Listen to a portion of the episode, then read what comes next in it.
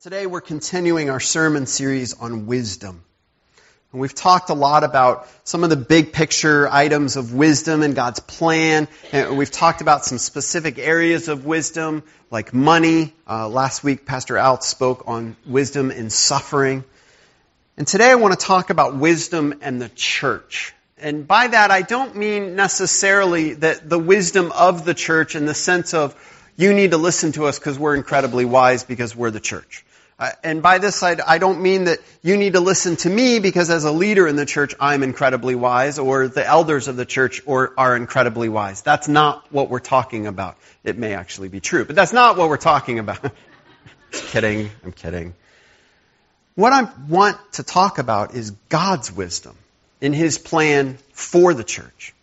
And my goal for each and every one of us today is to leave this place hearing these words from Scripture, seeing this idea with a greater appreciation for the church and a better understanding of God's beating heart for this thing we call the church. When I was in high school, my favorite subject was physics. I loved physics. How many of you love physics? Am I, a couple of you. Okay. How many of you hate physics? That's, it's okay. You own it. Yeah. Okay, first service, there were a couple uh, high schoolers and they kind of rolled their eyes at physics. I had a wonderful physics teacher. Great, great guy. He happened to be a great Christian guy, but he was just a wonderful teacher. And his passion in teaching us physics was to help us understand how these kind of ethereal, uh, out there sort of mathematical concepts apply to the real world. He was always interested in showing us how things applied to the real world. Now, I was t- taking math and pre-calculus and algebra and all these things, and, and I, I liked it, but it was always sort of out there. And, and I just I would study it as a subject to get through, but I didn't really understand how it applied. And then I would sit in physics class, and he would use some very tangible, obvious demonstration to show us these deep mathematical principles. I remember he had a dart gun hooked up and a monkey on the other side. Have you ever seen, not a real monkey, don't worry, it was a stuffed monkey. And, and he had a timer on it where the dart gun would fire and the monkey would drop. And he said, Will the gun hit the monkey? How many of you say yes? How many of you say no, it'll miss? Oh, and some of you are just too chicken to answer. Okay. It, it, does, because the gravity on the dart is the same as the gravity on the monkey, and they will fall and hit each other. No matter how fast or slow that dart gun fires, it will hit the monkey, unless the monkey hits the ground first.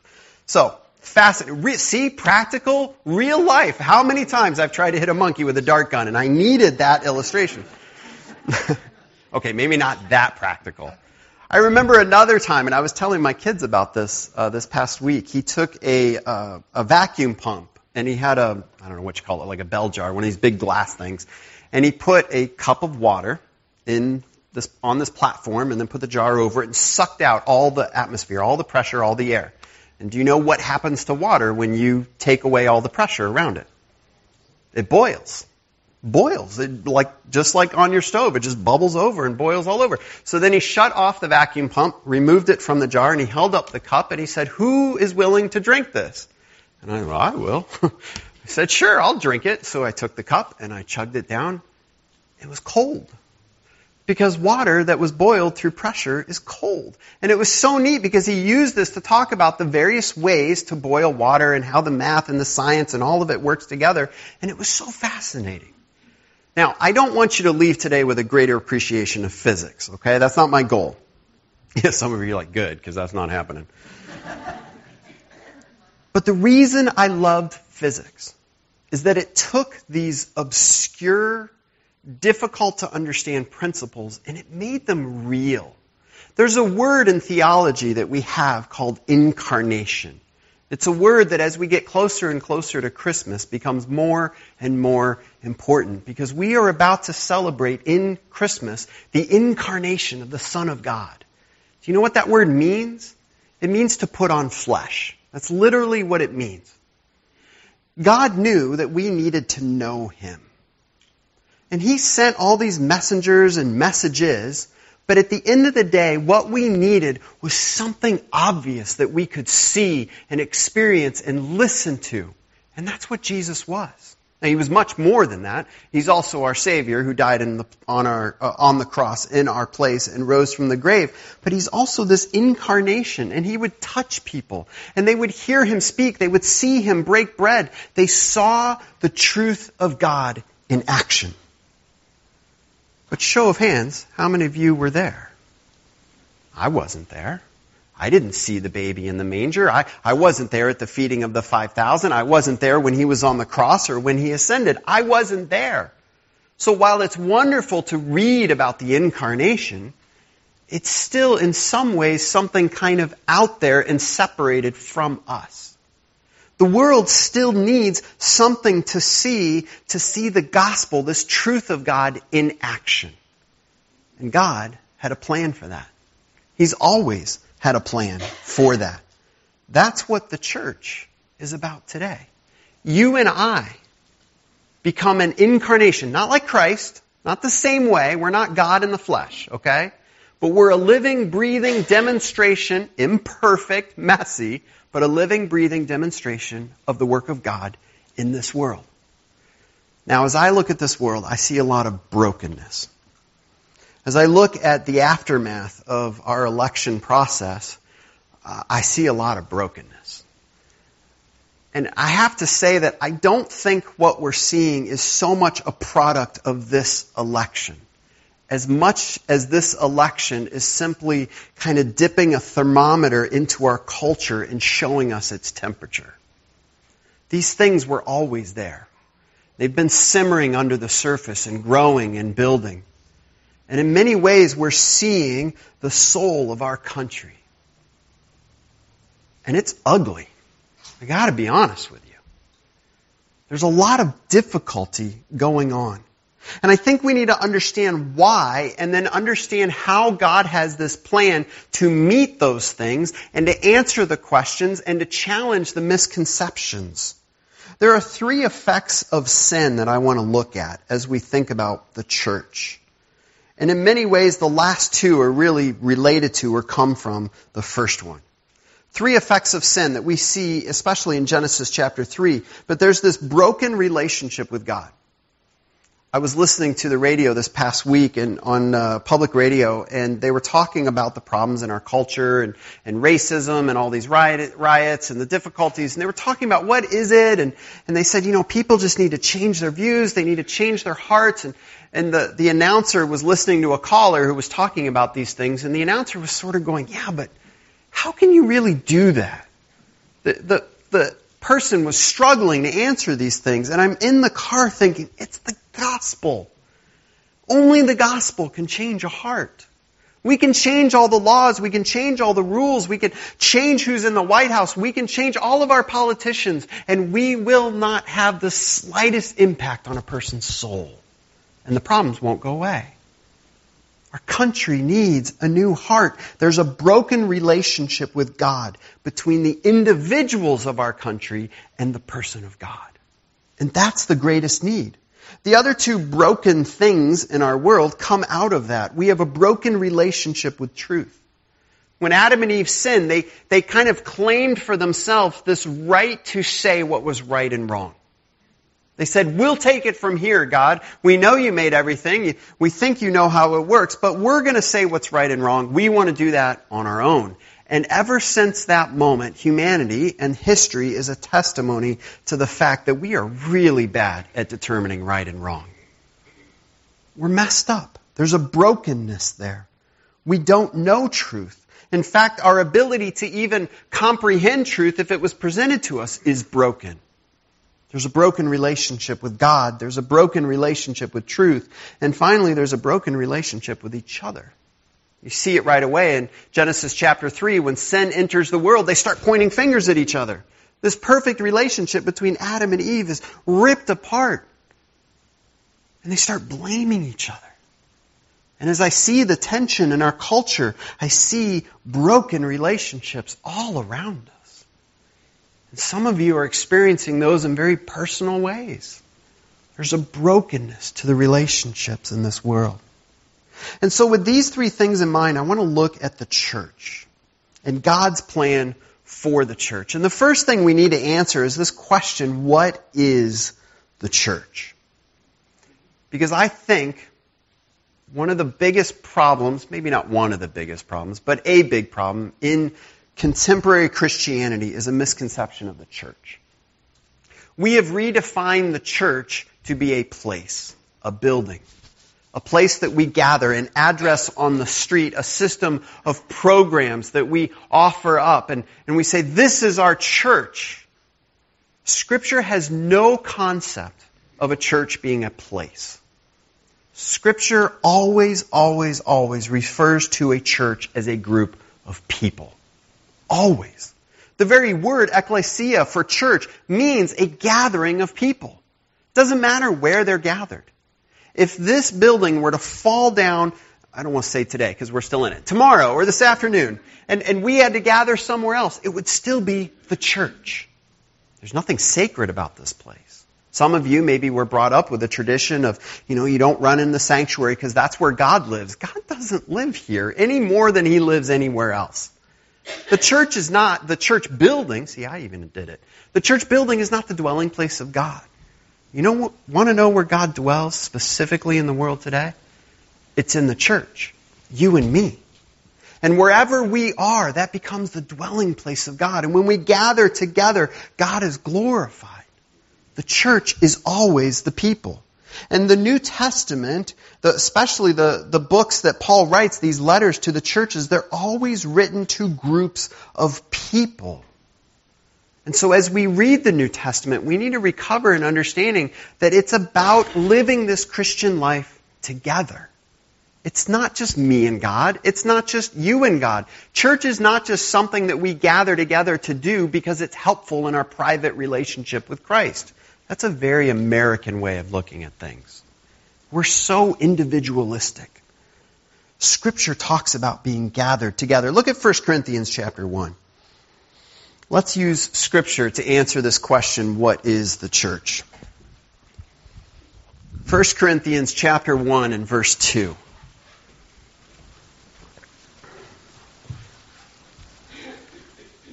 This is one of Paul's addresses uh, and by that I mean at the beginning of his letter, he would say who wrote it and who it's written to. But it's filled with some good meaning about what the church or who the church really is. So let's look at it. 1 Corinthians chapter 1 verse 2. To the church of God in Corinth, to those sanctified in Christ Jesus and called to be his holy people, together with all those everywhere who call on the name of our Lord Jesus Christ, their Lord and ours. You see who the church is there? Those who are sanctified. That means to be set apart as holy and being made holy. So it starts with salvation, being saved by Christ, and then being renewed, remade from the inside out. That's what the church is. We're called to be holy. We are to live different. There's a trend in churches today to try to be more like the culture, to win the culture. It's a bad idea. Now there's an appropriate place to change what we do because it no longer carries the meaning to the culture of, of the truth of the gospel. It's not a good translation. There's a place for that. There's a place for changing musical styles and, and, and maybe the decor of a building, maybe windows, things like that. There's a place for that.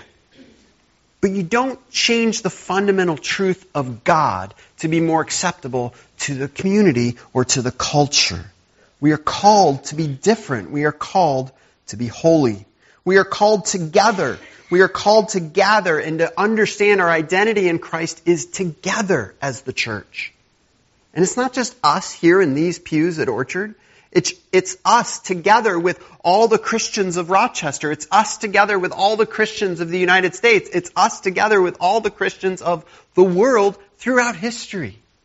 We're called together.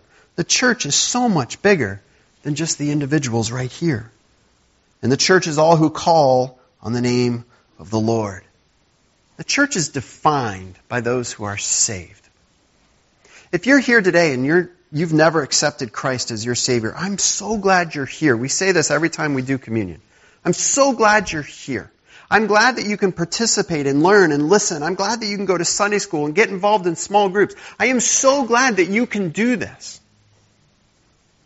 But listen what Scripture says coming into the address where the church meets does not make you the church. If you're here today and you've never accepted Christ as your Savior, you're not a part of the church. You're welcome to gather with us. I hope you can learn together with us. I hope one day you will fall on your knees before, before the all holy God and repent and cry out to Jesus for salvation. And then, even if you've been here for 50 years, at that moment you become a part of the church. And it's a beautiful thing. But the church is those who have been saved by Jesus Christ. It's not a building. It's not programs. It's an identity in Christ and then sent on a mission for Christ. And what is that mission? And here's where we get into the wisdom of God in planning this thing we call the church. To meet the needs that we have in our world today. So let's look at how the church displays a restored relationship with God. Turn with me to Ephesians chapter 1.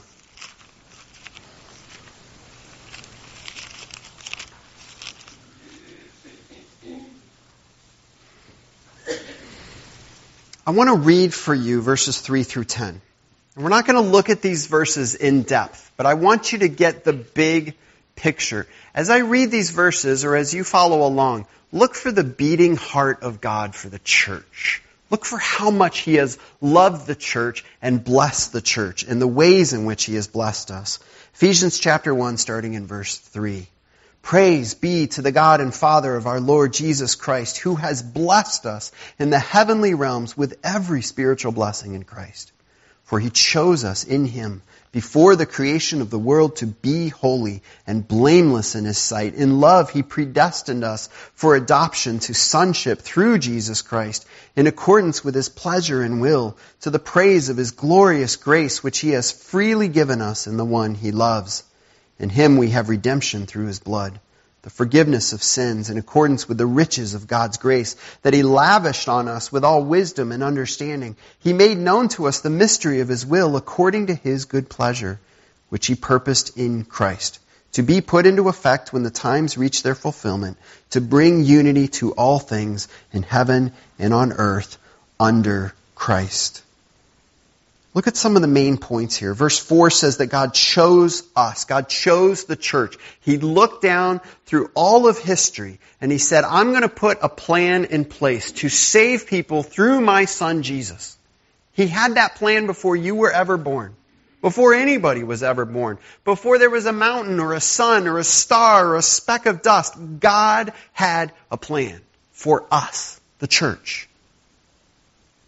Part of that plan was adopting us as His children to restore that right relationship with Him.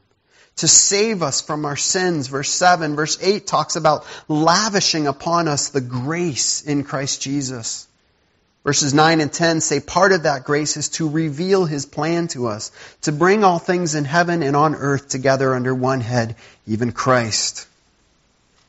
Now, let me ask you this. Again, we can go into a lot of specifics here, but here's the question I want to answer through this passage. Does God have a plan for the church? Does God have a purpose? As you've listened to or followed along and read those verses, can you answer that question? Does God have a plan for the church? And if you've read that with any sense of openness, the answer has to be Yes.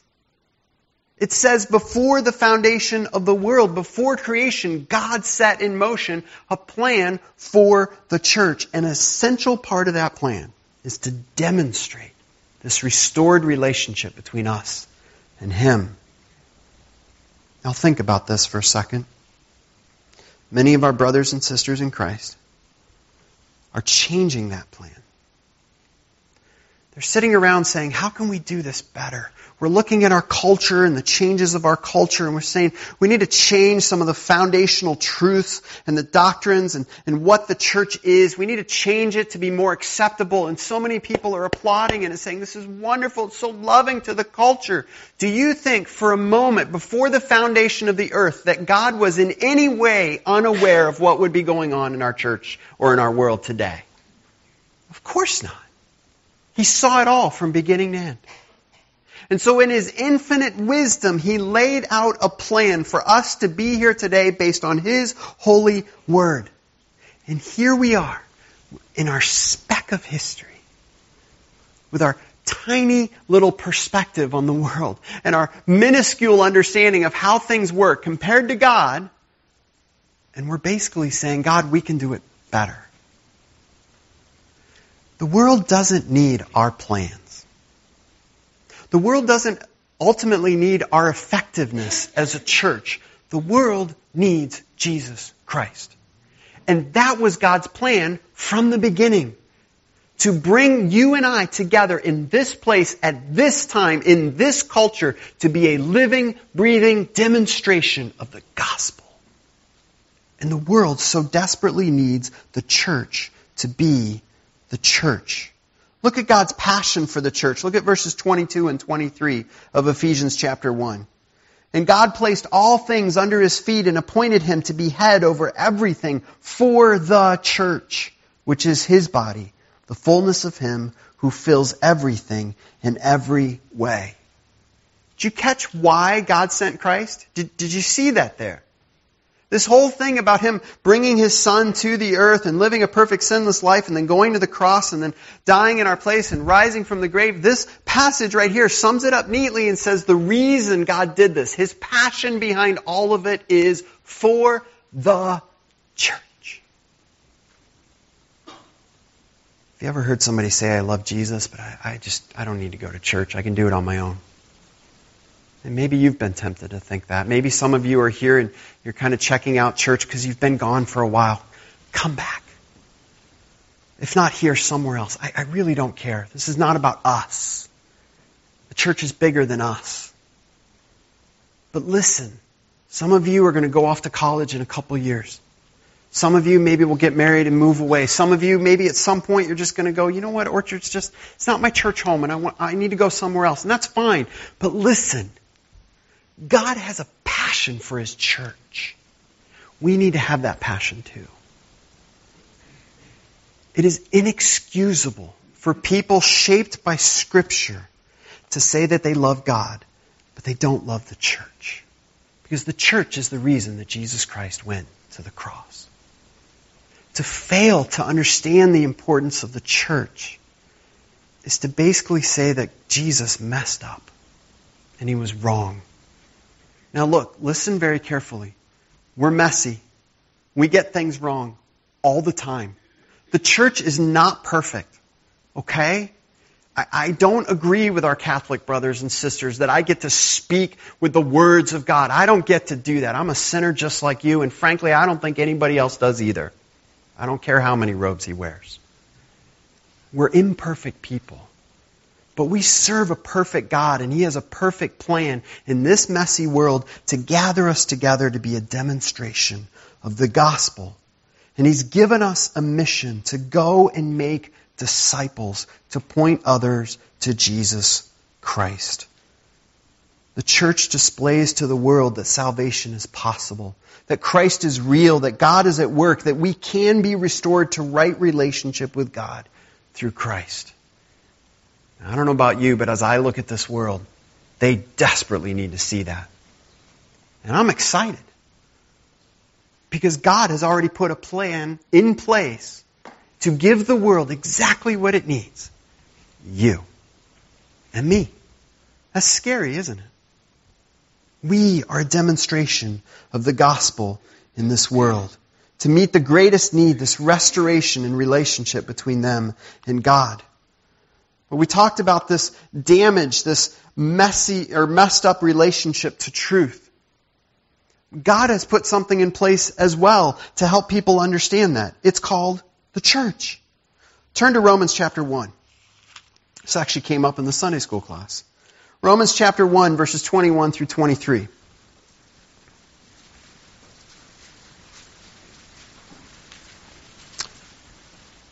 In Romans 1, verses 18 through uh, about 32 or so, there's sort of this progression of sin in the world. So we're jumping into the middle of it, but I just want to read a part, starting in verse 21 and going through 23.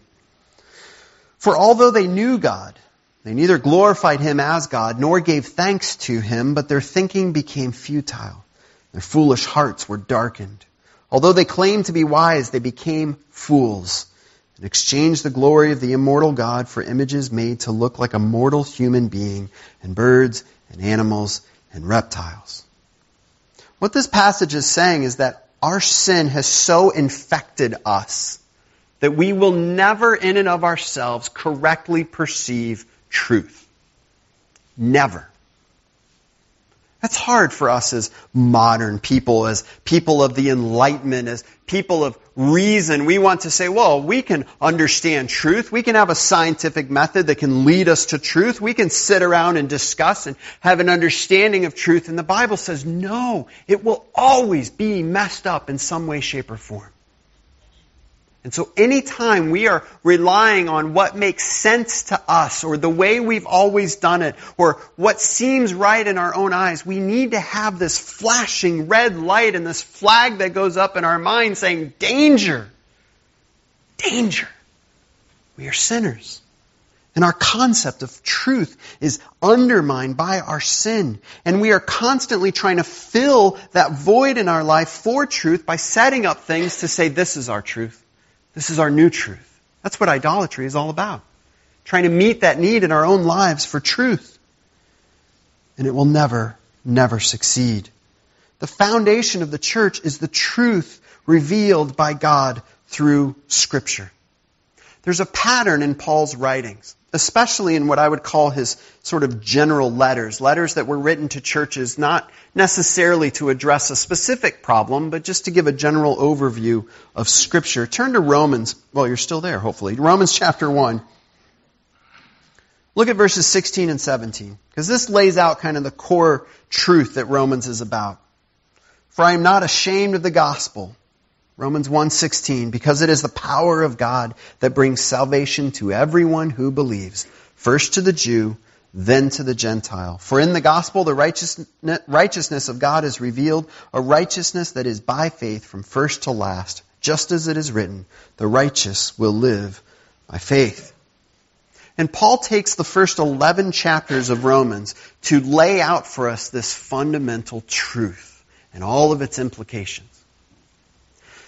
So to come as Christians and to say, I just want to live a good moral life. I just want to be a good person. I don't, I don't have time to spend time in Scripture. I don't have time for sermons or Bible studies. I, I just want to be a good person is to miss the point. Scripture is filled with the important point. Truth has to come before action. Always. Truth has to come before obedience. Always. Truth has to come before goodness because our understanding of goodness is messed up. And so Paul takes those 11 chapters to answer some fundamental questions. And then, and only then, in chapter 12 does he transition and say, okay, now this is how you're to live because of this truth. Paul does the same thing in Ephesians. Talks about the blessings we have in Christ in chapter 1. And then he gets to verse 4, or chapter 4, and then he says, now because all this is true, this is how we are to live. 2 Timothy 3.16 is a passage I would challenge all of you to memorize. All scripture is God breathed and is useful for teaching, rebuking, correcting, and training in righteousness it is God breathed. That means it is inspired by God. It is not man made. We didn't make this stuff up. It is not fiction. This is the very Word of God given to us. Truth. And it is useful. I know so often we come to Scripture and we say, I just don't understand how it applies to my life. I, I, just don't get it, how it meets the need that's going on right now. And I get it. I've been there with you. I, I know. But in faith, we need to come back to this and say, but God says it is useful, and if it is inspired divinely by Him, I will trust, and I will keep on reading and pouring this into my soul. We need truth. The church is a proclaimer of truth. Look at Matthew 28. Back to the Great Commission. As we look at our mission in this world, it is not just to do good things. It is not just to meet needs. That's not enough. We must be proclaimers of God's truth. Matthew chapter 28, starting in verse 18. Then Jesus came to them and said, All authority in heaven and on earth has been given to me. Therefore go and make disciples. Do you know what a disciple is? It's a learner slash follower together. A follower that learns and a learner that follows. Do you know how you become a learner and a follower? You're taught something. You're, you're presented with truth. You, you have to have truth proclaimed to you in order to be a disciple. We must proclaim. And he goes on, in case it wasn't clear, baptize them in the name of the Father and the Son and of the Holy Spirit. See, baptism is an enactment of the truth of the gospel. Verse 20, and teaching them to obey everything I have commanded you. How do you teach someone to obey Christ? You proclaim truth. We must proclaim truth in our sermons and Bible studies and our, our witnessing and our discussions with each other and our fellowships around dinner tables, we must be truth proclaimers. It's why I pray that if anyone is offended by us as a church, it is because of our reliance upon the Word of God. It's why, as a leader and together with the elders and with Pastor Al and Sunday school teachers and children's leaders and everything, we're constantly saying, is what we're doing based on the Word of God? Because if it's not, we need to get rid of it. We need to be truth proclaimers, but we also need to be truth displayers. Twice in Ephesians, the church is called the body of Christ. Once in Ephesians 1.23 and another in Ephesians 4.15 and 16. What does it mean to be the body of Christ? We have this concept of we are the hands and feet of Christ, and that's good. It's, it's biblical. We are the, the work of Christ in this world. We need to meet needs. We need to feed the poor and, and help the homeless. We need to do those things as the hands and feet of Christ. But the body of Christ, frankly, is bigger than that. We are displayers of the gospel. The world today will not see the baby in the manger. They won't see the Savior on the cross. They won't see the empty tomb. But they will see you. And they will see me. And they will see our lives.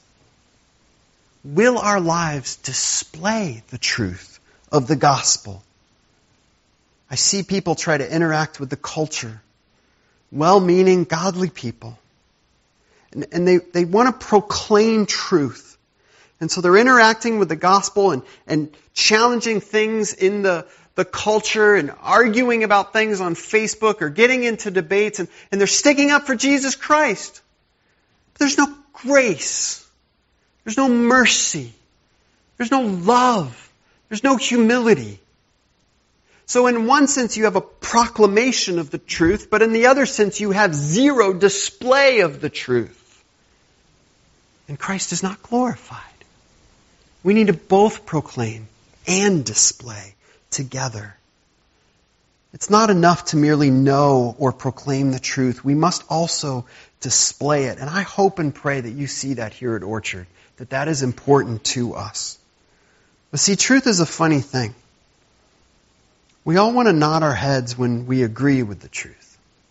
But the moment the truth confronts us with something we don't want to change, that's the moment we want to reject it and change it. And that option as truth proclaimers and truth displayers is not open to us. And that means there will be times when we come to God's Word, we will be, should be properly offended and challenged. So that rather than molding God's Word to our world or our lives, we mold our lives to God's Word. Finally, the church displays relationships, restored relationships with each other. Paul was a great theologian. He had a lot to say about proper doctrine, proper belief, God's eternal plan from, from the Old Testament into the New. He writes at length about theology, and it's good. It's so deep. I love the way he writes. But he never stops there. You see, after chapters 1 through 11 in Romans, where he's gone on and on and on about the theological truth of the gospel and its impact on the world and its impact on Gentiles and Jews. And he gets to chapter 12 and then he says, now this is how you are to live. He spends much of chapters 12 through 16 talking about how we as Christians are to love each other. Because the gospel doesn't just restore us to God, it restores us to each other. And as I turn on the news, the world is really bad at restoring relationships. It seems like everything that we've tried to do in the past 50 years to overcome some of the relational issues in our country are now backfiring on us.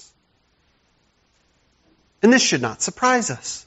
Because the only thing that can truly restore relationships is Jesus Christ.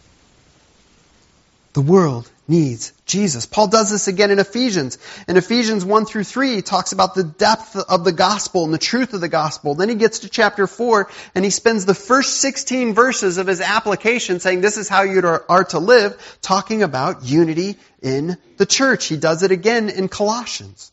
Turn to John chapter 13. Let's look at one specific place where this comes up.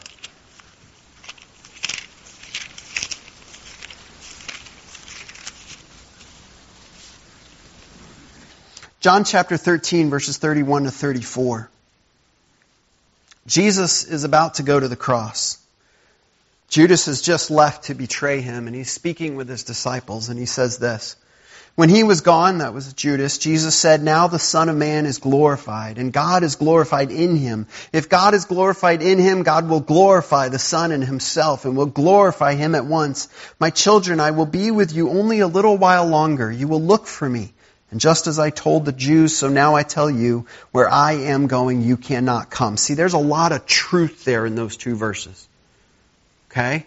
But then look what he says in verse 30, excuse me, verse 34. A new command I give you. Love one another. As I have loved you, so you must love one another.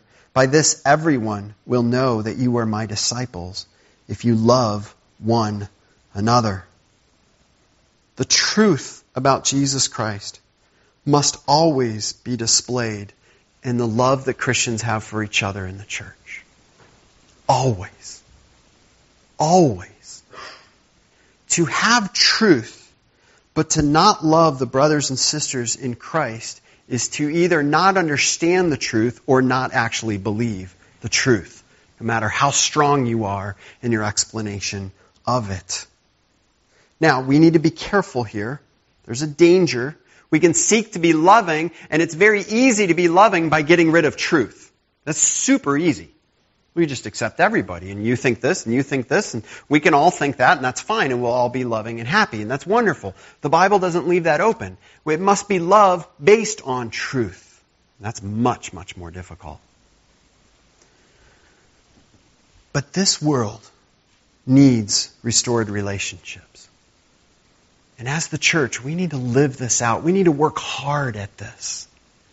And, and, I'm not saying this to beat us up at Orchard. I'm not saying this because I see problems in our church. Quite the contrary. I love this church.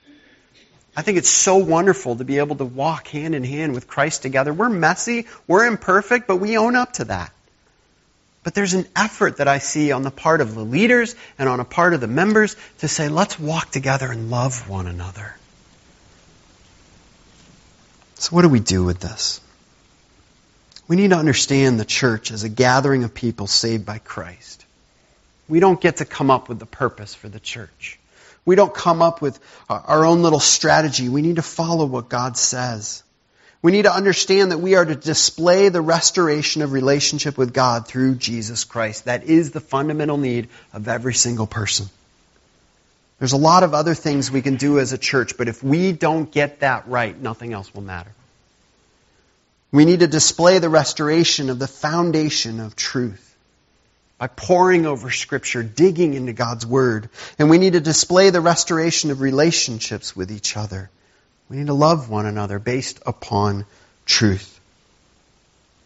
Throughout history, the world has gone through many different phases and struggles and unique, difficult moments.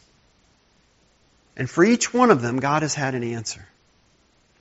As he looked through the course of history and he saw World War I and World War II and the Vietnam conflict and, and the 80s and their awful music and the 90s and grunge and all these things. And then he saw us today and he saw this bitter political rivalry in a country that's being torn in two and racism that's going on. And he saw all these different, very unique situations. He said, I've got an answer for that. And number one was Jesus Christ. Number two was the church. The church is always what the world needs. But the church doesn't always focus on what the world needs. I pray that as a church we will focus on who God is and what He has done. Let's pray. Heavenly Father, we have a world in need. And God, that is always true. There are times in our culture and in our history that we see it more clearly. We see the desperation. We see the conflict bubbling up to the surface. And God, we may want to scramble for new ideas and new answers and novel things to practice. But the answer is older than creation. It is your plan to send your Son, Jesus Christ, to die on the cross and raise from the dead, promising eternal life to all who believe, and then to gather around that truth a body of people saved by Christ to live out that truth in this world. God, what amazing wisdom. And Father, as we look at our own lives and how messed up and frail we are and how often we fail, it, it might be tempted, we might be tempted to question that wisdom. But God, you do amazing things through broken people. And this broken world, I think, needs to see these broken people being made new in Jesus Christ. And so I pray for the church in the United States. I pray for the church in Rochester. I, I, pray for this church, this local gathering. May we point people to Christ, that they may, might be restored to a relationship with you. May we stand firm in the truth, that people would see the truth in action and hear it proclaimed. And God, may we love one another with a gospel centered, gospel driven love, that they might see what true relationships look like. We pray this in the name of Jesus Christ. Amen.